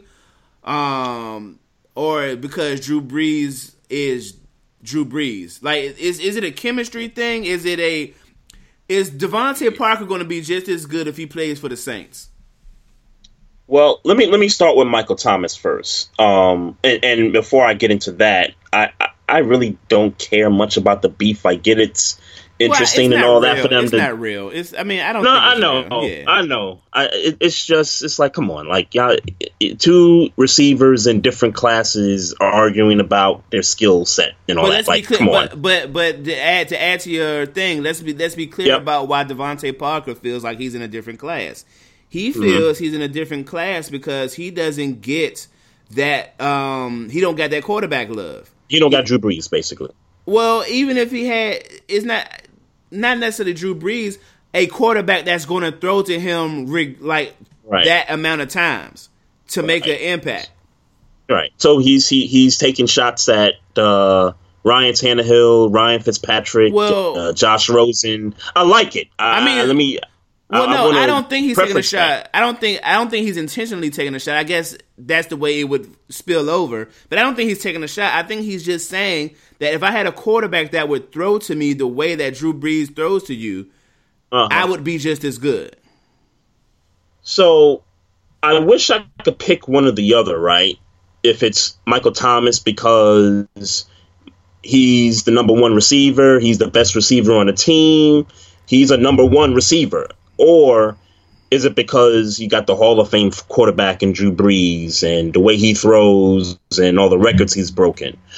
Um, I, I hate to say it, but I, I, I got to go with both. I, I think both are equally, um, both instances could be why he's so great. I mean, other than DeAndre Hopkins and Adam Thielen, we talked about the best hands in the NFL. Um, Michael Thomas has some of the best hands in the NFL. So you can credit that to Michael Thomas himself. Um, but the fact that, like you said, he is like the number one option, he may be the only option in New Orleans, which is why he gets so many targets, he catches so many balls. Um, Brees, and I've watched I've watched a lot of Saints games over the years. Um, Brees hits this guy in the numbers, and when he doesn't hit him in the numbers, he hits him in his hands, and Michael Thomas catches him. He catches everything. Yeah. I, I, I wish I could pick one or the other, but I think both are mutually um, on the same level. I think it's a combination of Drew Brees is a great quarterback, so he has that at his disposal, and he's got some of the best hands in the league. Yeah. Man, I hope. Well, I tell you this. I hope um because DeVante Parker was considered coming into the league. He was because he was touted to be a Mhm. very good receiver. Okay. You know, so Right. I, I, hope they figure out something with uh with with uh the um quarterback they just drafted. I- I Well, you know, they might. You know, DeVante Parker may be right. Um, I, I will give him that respect. yeah, And and if you look at examples of previous receivers that were touted high, didn't you know really get the love or didn't really get the stats because of the quarterback they played with, I would look at somebody like a Demaryius Thomas, who was drafted by the Broncos, I believe, and you know the first I think the first year or two, um, you know, wa- wa- was average at best, and then Peyton Manning comes along and he's a top five, top three receiver in the game. well, I would say top ten. I wouldn't call him no top three in the game when Peyton Manning was there, but I'm with you. Yeah. So maybe DeVante Parker's right. Maybe he, if he gets a better quarterback, um, throwing him the football, we we we might see, um, we might see some results. Yeah, I do want to make another comparison though too, um, and I, and I, and I think it goes to DeVante Parker's point about about Michael Thomas just being the only guy. Um, look at Pittsburgh when y'all had AB. So when AB was getting all the coverage, and Juju was taking advantage of that, Juju put up numbers. Um, there's really nobody on the Saints that's a Juju Yeah. right now. Yeah, You know, so I think DeVante Parker also looks at that and says, "You ain't got a number two that's you know a reliable guy." I mean, but but it could also go to the advantage of Michael Thomas and saying that yeah, they still doubling me and yet I'm still catching everything. right, right, So right. you know, Yeah, the you know, I always, I always, um, I will always advocate a little social media beef when it's just sports. So let me get into this whole NFL thing with. Uh, I don't know if it's an adjustment to the Rooney Rule or if it's just something that they just came up with. But this was breaking news by NFL Network's Jim Trotter um, a, a few days ago, and they're saying that the league and the owners are discussing potential incentives for franchises to hire black coaches, basically Mm-hmm. black coaches, black coordinators, the whole thing, Mm-hmm. and the incentive is more draft picks. Um, and I'm and I'm kind of paraphrasing here, but basically that would be the incentive to getting you know black coach get black coaches hired. How would they be able to do that though? Um, well, I don't know how they would be able to do that, but I can tell you one thing. Um, I don't think that this solves the problem of the disparity with the amount of head coaches, um, black coaches in the NFL. Right now, it's three black coaches, and then you got one Hispanic coach in Ron Rivera down in D.C. That's almost ten percent of the league. Um, that's not good enough when just what two, three years ago we had about eight black coaches in the NFL, and it pro- it was that one off season. I guess it was last off season where Marvin Lewis got let go by Cincinnati. Um, Steve Wilks was let go after one year in Arizona. Vance Joseph was let go by Denver after three years, and it at that time I remember us having a conversation about this. This doesn't look good. I mean, the optics didn't look good for three black coaches being let go, and there was nobody to replace these guys. Now, Brian Flores came on, but it still wasn't enough to the point where it got back to that 20th, 25th percentile of the league. Um, to me, this doesn't solve the problem. Um, the real root of the problem is is how these white owners um, go about their business, um, how they hire people because of who they know um, more so than what they know. We talked about Joe Judge getting that job with the Giants. Joe Judge wasn't a coordinator; he was what the wide receivers coach for the Patriots. Right. We talked about um, Cliff Kingsbury getting the job at the Cardinals the previous offseason. Cliff Kingsbury had terrible records in college before he got hired to, you know, coach the Cardinals. Um, we go to Matt Rhule, um, a- another college coach, where you had guys like Eric Bieniemy, Byron Leftwich, and, and a few others who were offensive coordinators in the league, not even get a sniff at, a, at an open opportunity. Yeah. So I, I think it comes down to the root of the problem, and that's the ownership. And I'll classify it again. It's white ownership at the top that still have the thoughts of it's okay to hire your people because they're your people and not because they're qualified or more than qualified to do the job. I, I, I think there's something there that needs to be addressed. Um, I, I disagree. Um, um, be, I disagree. In theory, I disagree.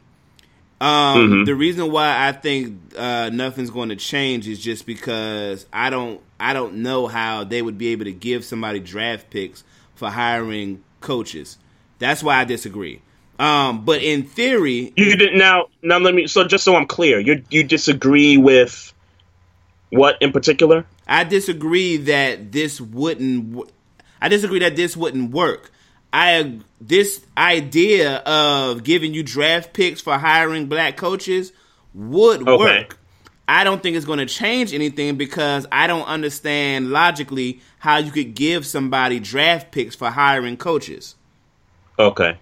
So, um, to my point, um, it's one is not about hiring head coaches; it's about hiring coaches in general. So, position coaches, assistant coaches, all those types of things. So, Okay. it's so if you can, if if you're telling me that all I gotta do is hire a um I don't know what offensive line coach, and you're gonna give me a six round pick for that? Yeah, we could hire somebody. We could bring in a black dude for that and give him a, a, a low coaching position just to get it for a draft pick. That's it. That is too much incentive for um uh, for lack of a better term, low coaching positions, low rope coaching positions. So the but the reason why it won't change anything, at least in my mind, is because mm-hmm. um, so unless you're talking about offering having more rounds in the in draft or how how I just don't see how you could um systematically give more draft picks? Does do people lose draft picks because if you're talking about the draft, then do you lose draft picks for not hiring?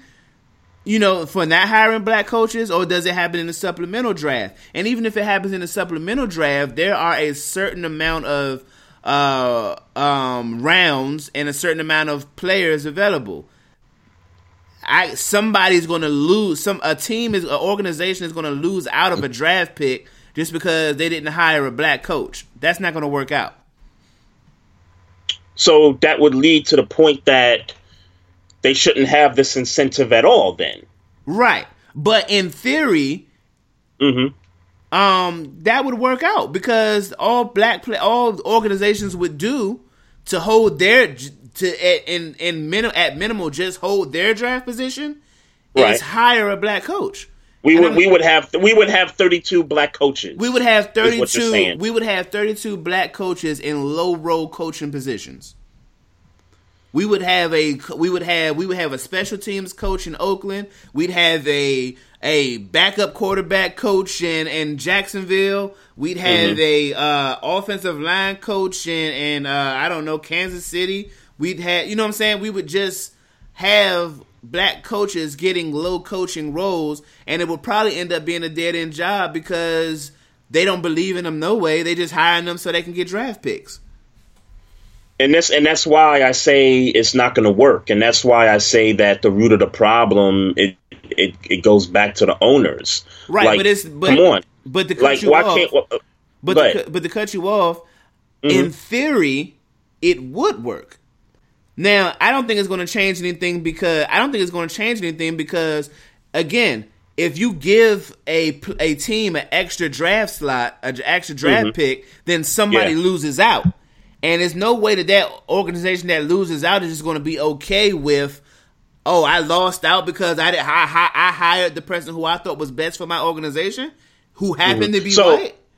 So is this in your opinion, a short term solution or a long term solution? Theor- theoretically. A, um. Well, in theory, it's a in theory it's a solution if it worked out. But the problem is the problem is is that that solution is a terrible solution. Like they might they might get away with it for mm-hmm. a year or two, but that mm-hmm. um mm-hmm. but that team that loses out on a draft pick yeah. because they thought the white mm-hmm. person was the better for their job they're at some point going to protest because them six rounders and seventh rounders yeah. are the type of people that build they build franchises. So um, just as I mean, just as as much as a first rounder could, those supplemental guys, those they build the the uh, foundation of a team. So mm-hmm. you telling me I got to lose out on one of those picks just because I thought this white dude was better for the job? Yeah, and then a year or two, we're going to come right back to the table and kind of have the same conversation because in the end, long term, this is something that is, is just not going to, it's just not going to stand long. It's not going to have much life to it. Yeah, which is I, why I kind of go back to, I, I, I'm, I'm gonna I'm gonna circle around and go back to to the owners. Why can't why can't we have a scale where hey, if you start at the low end of the spectrum, let's say you were let's say you were wide receivers or a running backs coach. Okay, after those positions, after those like um, coaching situations, then the next level up would be offensive coordinator, defensive coordinator, assistant head coach, that kind of a ranking. You talking about like and then after that kind of based a, on performance. Yes, but not necessarily diminishing the performance part of it. Um, and then, and then after that level, then you got you know the head coaching position as you know the the the, the top position. And and if you want to talk about the general manager position also as well, now we're talking front office um positions. Well, let me ask I don't know question. what the lowest. Let me ask you a question instead of I, I, I kind of shot you, Bill. Is this based? Is this a? Is your is your system a system that promotes people based on promote based on performance or based on time put in? Because, Mhm. well, I ask you, I ask you that before I before I give you my point. Is it No, uh, both. Uh, it it it should it should be both because you can be a wide receivers coach for five years, and we can rate your performance during those five years. And if we feel like okay, you had the number one offense, you've had the number one, number two receivers in the league for that you know amount of stretch. Okay, let's bump you up to offensive coordinator and we're going to keep you there for you know however long we feel like we need to have you there for. So let's But say the offense? But but hold on, let me and, and, Right. I, and I'm cutting you off because we we coming to I, we coming to dialogue. Um, what if the offensive coordinator is the best offensive coordinator in the league you said, what if he's the best in the league? and he don't want to be a coach, or he's hasn't been, or for some reason he can't become a coach, and there and, and, and we have those reasons why people. Uh, Well, if he doesn't, well, if he if he doesn't want to be a coach, then he can he can stay offensive coordinator. I mean, it's no different than somebody in construction who wants to be uh, a superintendent but doesn't want to move up to vice president. If you if that guy wants to be superintendent, then he could stay superintendent. so how does that It's, affect? it's, it's, it's, it's, it's the same thing with um, offensive coordinator. so how does that affect wide receiver coaches' uh, progression in the career? Um, it's it, I mean it's it's a good point. Um, and and again, I I, I think it, it you could probably compare it to like I, I brought in the construction example. I think people have been in positions, um, you know, laborers, carpenters.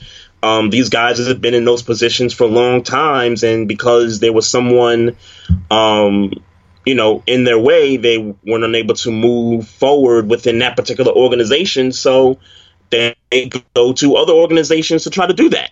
They could do that in the NFL, and granted, there's only 32 of those opportunities to do so. Yeah. But guys can, but guys, there's still opportunities for position coaches to, to say, "Hey, I want to be a coordinator, but we got the best damn coordinator in the league. He's not going anywhere, so I'll go try out for this team and try to create my opportunities there."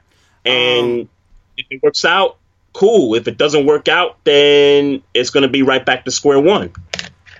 So just so I could, so for clarity, Yep. your um, so you're just saying make a owner hire a black person at a low level position. No, I'm not. I'm not saying that. I'm, no, I'm saying about in, in, in order because if the goal is and, and, and, and I'm, I, again I'm still asking for clarity. If Yep. The goal finding the solution to having more diversity in the NFL coaching ranks is what? oh, it's it's hiring guy. It's hiring black individuals who've done their time as position coaches, as coordinators, and putting them in that head coaching spot. Okay. And I and I and I and I and I gave examples earlier. Joe Judge was a wide receivers coach, and nobody heard of the guy, and yet the Giants decided, hey, let's hire him as head coach, and nobody ever heard of the guy. So let me Mean- be clear. Meanwhile, meanwhile, Byron Leftwich has been a coordinator for a couple of years in Tampa. Eric Bieniemy has been a coach with is a has been an offensive coordinator with the Kansas City Chiefs for a couple of years. Meanwhile, his precedent, um, the people that preceded him got head coaching positions. Doug Pederson was hired. Um, um, the dude with the Bears, Matt Nagy, was hired as a coach. This is Eric Bieniemy's time, and and the dude won a Super Bowl with the with the best offense in the league, and and yet he's you know nobody even reached out to him for I don't know if it, nobody reached out to him or not, but the fact that he's not a head coach at this point is ju- it's just mind it's just mind boggling. Um, I think you. I, I, I think. I think. Um. I think you're missing the point of, or or the um, you can't. They can't see me. The air quotation point as to why they're adding incentives to uh make people hire black, hire diversified coaches. Um, the reason why they're doing that is because owners aren't hiring black or uh, or you know black coaches. Oh, I know why they're doing Right, it. right. Hold on, hold on, hold on, hold on. Let me I, I got, let me finish my point real quick. The hmm. re- so in term when I asked you what is the solution, and- you said hire coaches, just hire them because it's their time and things of that nature. Well, clearly, Okay. clearly that's not working because if that was working, people like Byron Leftwich, Eric Bieniemy would have jobs mm-hmm. because it's their time to get coaching positions. So the Okay. reason for this uh, this addendum, so to speak, these incentives is to incentivize white owners to stop being racist and give black coaches their due when it's their time to give them their due. So Yeah. But they shouldn't have to be incentivized to do that. Sure. That's my point. Sure. But my point is is that we're not going to change the mindsets of white owners who own their teams in a privatized corporation. So, how do we if we're trying to change the diversity numbers, how Mm-hmm. do we change the diversity numbers? Because obviously they're not doing what they should be doing to help diversify numbers. So, how do Mm-hmm. we diversify numbers? We have to incentivize them. You're saying we shouldn't have to, and I agree with you. But we're talking yeah, we about shouldn't how, have to. But we're Yeah. talking about how to change the issue. We're not talking about trying to change the minds of racist white owners who've been Sure. racist for It's, it's for, after but for me, it's not. For me, it's not genuine. I mean, don't try. uh, If if you're if you're a white owner, don't try to act like okay now you you you you care all of a sudden now because No. you have an incentive to do so. No, it no, it's not that we care, and it's not that they care, and it's not, and it's not even really proven to be that they care. We're incentivizing you, so I'm going to do what you said because you're doing something for me. It's a business deal. Mm-hmm. You know what I'm saying? So yeah, whoever whoever came up with this rule that I don't think is going to work, but their attempt to diversify their numbers is to it's like, hey, you do something for me, diversify these numbers, we'll do something for you by giving you an extra draft pick. So it's business. It's it's a in theory, it's a good idea because all business my you know the model that I've been told Yeah. is that good business is when both people benefit benefit from the deal. You're not going to make me if I'm a racist white owner. You're not just about to keep pulling my arm, and say, "Hey, you better, you better draft, you better hire a black quarterback, you better have, you, I'm hire a black coach, you better hire a black coach, you better." I ain't got to do nothing you say, cause it ain't nothing you could do to me if I don't. No, sure, but uh, again, um, I, I don't I don't think that, like you said, it, it sounds more like a, a short term solution, but after a couple of years, it, it, it's just not gonna it, it's just not gonna work, and we're gonna have this conversation again So- in, the, in the next couple of years. So I guess, so I guess, just to close, put a close on the conversation. Your Yep. solution is, a white people stop being racist, hire some black coaches. No, but I know I, I, I explained it. I explained the system. If if if guys are if guys are position coaches and they've been position coaches for a while, and I'm not just talking about blacks. I'm talking about I don't Sure. care what race you are. Sure. I'm just talking about the position that you're hired to do. If you've been a position coach for a long time, your next level up should be offensive coordinator, defensive coordinator, assist head, uh, assistant head coach. It should be on that level. After that level of coordinator and assistant head coach, it should be the head coach. And then if that head coach decides in a few years, hey, you know what, I want to go to the front office. Okay, he can go to the front office. That that that shouldn't be you know too much of a big deal. And even if you want to go to the general manager's position in the front office, um, there's people that work in the front office that aren't necessarily the GM. You could have the assistant GM. You could have other positions that are on the lower level of that um, pyramid. But I, I think people should. I, I think within those circles, people should be able to work their way up. Sure. And I'm not just talking about black people. I'm talking about any whatever race you are. Sure. People should people should be white. able to. including yeah, white. people should be able to go from from position coach to coordinator to head coach, not position coach to head coach. but define deserving. Hmm? Define the. You said they should. They should be if they're a coordinator and it's their time. hmm They should be able to move up. But define. They should be able to. They should be able to get. They should be able to have the opportunity to go get that head coaching spot. But the they should peop- be able to get that Sure, opportunity. But, yes. but again, the people who decide whether it's Eric Bieniemy's time or Byron Leftwich's time, the people who Mhm. decide that right. Are white racist owners who could decide in their mind they don't. Sure. It's, it's not their time. Sure. So again, Why, so- why can't but, but why can't a system why can't a system be put in place for that though? If we're, to, we're we we just got through I'm talking why. about an about to tell you incentive for I'm about to tell you why that they why why that system because what says what what is the criteria for it's their time and a, and, and that does that the answer to who does who makes that criteria are the owners or the people who who do the I, hiring. I I get I get that.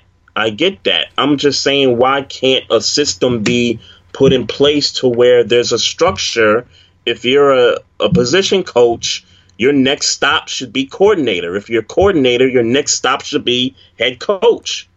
right, but the answer that's all that's all that's all I'm saying. I know. And I don't and I don't know the answer to that. I'm Well, just saying I do know I- the answer to that. The answer to it is is that the people who make that decision because here's the thing. Let's say you let's say you make it a time thing. Like if you've been a a uh, uh, a running back coach for 3 Mhm. years, you should be Right. moved up to offensive coordinator. What Mm-hmm. if that owner says, I don't want him to be an offensive coordinator because he's a good running back coach? Or because I don't like the way, I don't like his philosophy to, for for the entire team. I like what he does at running back, but I don't Right. like what he does as an offensive coordinator, his philosophy as an offensive coordinator. You're telling me because he's been here for three years, I gotta promote him? No, I, I didn't say that he had to promote him. Okay. I'm saying that I, I didn't say that he had to promote him. I, I, I, I thought I said this earlier. So in in construction, if you work as a laborer and you want to move up to superintendent, but because you got the best superintendent that you know since sliced bread, and you can't get to that spot, then what do you do? Hey, there's other organizations that are looking for superintendents. I can go holler at this organization and you know be able to work my way up then and there. Now, granted, there's only and I and I made this clear. Sure, there's only 32 of these opportunities, so it's very limited in comparison to the real world. But that's I mean that's happened.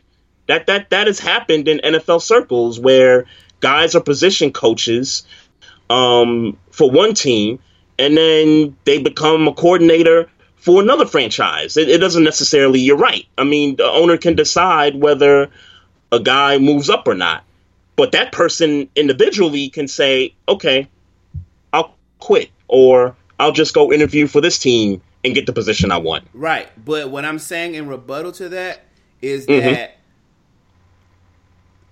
nobody the problem the, the the the whole problem is is that they're making it seem like there are no there's no way he can transfer to.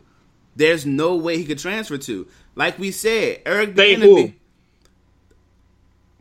there's no there uh the media the owners whoever you want to peg it on. They make it seem they're saying that i eric Bieniemy is not a coach right now because they saying that i would rather matt Rhule than eric Bieniemy because matt Rhule is a better coach than uh, a better coach for us than Right. eric Bieniemy is. So Right. I so the initial the whole problem is is that black coaches aren't getting a shot to be coaches in the league. The re- Yes, that the response the response that owners are giving is is that said black coach doesn't meet our criteria. That's why we're not hiring them. We're giving them interviews. They're getting interviews. But we're not hiring we're not hiring them because they don't fit what we're trying to do. They're not the best candidate for our position. Okay. So how do we change that? Because that's the reason why they're saying black coaches aren't being hired. Well, we we gonna find out if this thing works or not with this whole uh, I could tell you draft pick incentive work. thing. That's my guess. It's not going to work. Yeah, But my guess is we're gonna talk about this two years from now. The problem, no, we're not going to just talk about this. We're going to be talking about this for as long as we got a podcast because the owners who have the power to change things aren't changing things. Mm-hmm. So you know, I, I just don't. I don't think there's. A, I don't think there's a system you can put in place that's going to um, work in the favor Yeah. of more black coaches being hired. That, I, I, that's Yeah, my end I- game. That's my end Yeah, game. I, I yeah, and, and and for me to close it out, I, I think we're we're coming to the same conclusion. I think we're coming to the same conclusion differently. Um, that yeah, they can they can they can implore this incentive program for draft picks. They could do that, but I, I, I just don't see it long term being the you know being the end all be all. I, I I just don't see it. Um, I will. I will. Um, I guess add to that and say black coaches, black coaches, uh, popping off is not going to happen in our in our near future. hmm Yeah, All right. Yeah, the, the kids just rolled up in here. I So, see. What's yeah. up, Shawty? she can't hear me. I think you got your headphones. Nah, nah, they, they can't hear you. Yeah, yeah, yeah. Um, so I, I'm gonna mute you, Trey. I don't know if you got nothing to say, but I'm gonna mute you because I don't know how, how how they about to go ham right now. Yo, clo- clo- just Okay, close it. Just, right. Nah, I was gonna say just I got you. close it, close you. it out, man. You're you're holding up the BX sign, but all right. all right. Um. So first of all, let me thank everybody in the chat room. We appreciate you. Um. If you want to follow the Instagram account, is at Barbershop Sports Talk Podcast. You can um, follow me at Maestro Styles and at Trey Frazier on Instagram.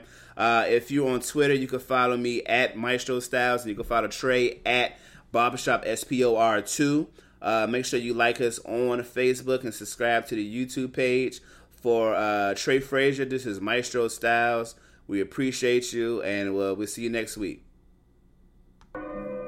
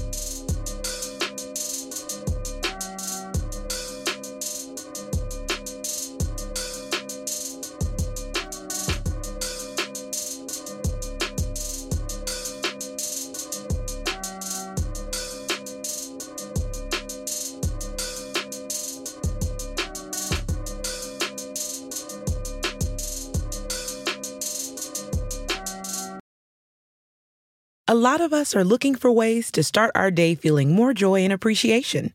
And while some of us write gratitude lists or do yoga, others pour themselves a bowl of their favorite cereal, Honey Nut Cheerios. Because not only are Honey Nut Cheerios delicious, they can help lower cholesterol as part of a heart healthy diet. So maybe the secret to a great mood all day is a little yoga, then writing your gratitude list over a bowl of Honey Nut Cheerios. Learn more about a heart healthy lifestyle at Cheerios.com.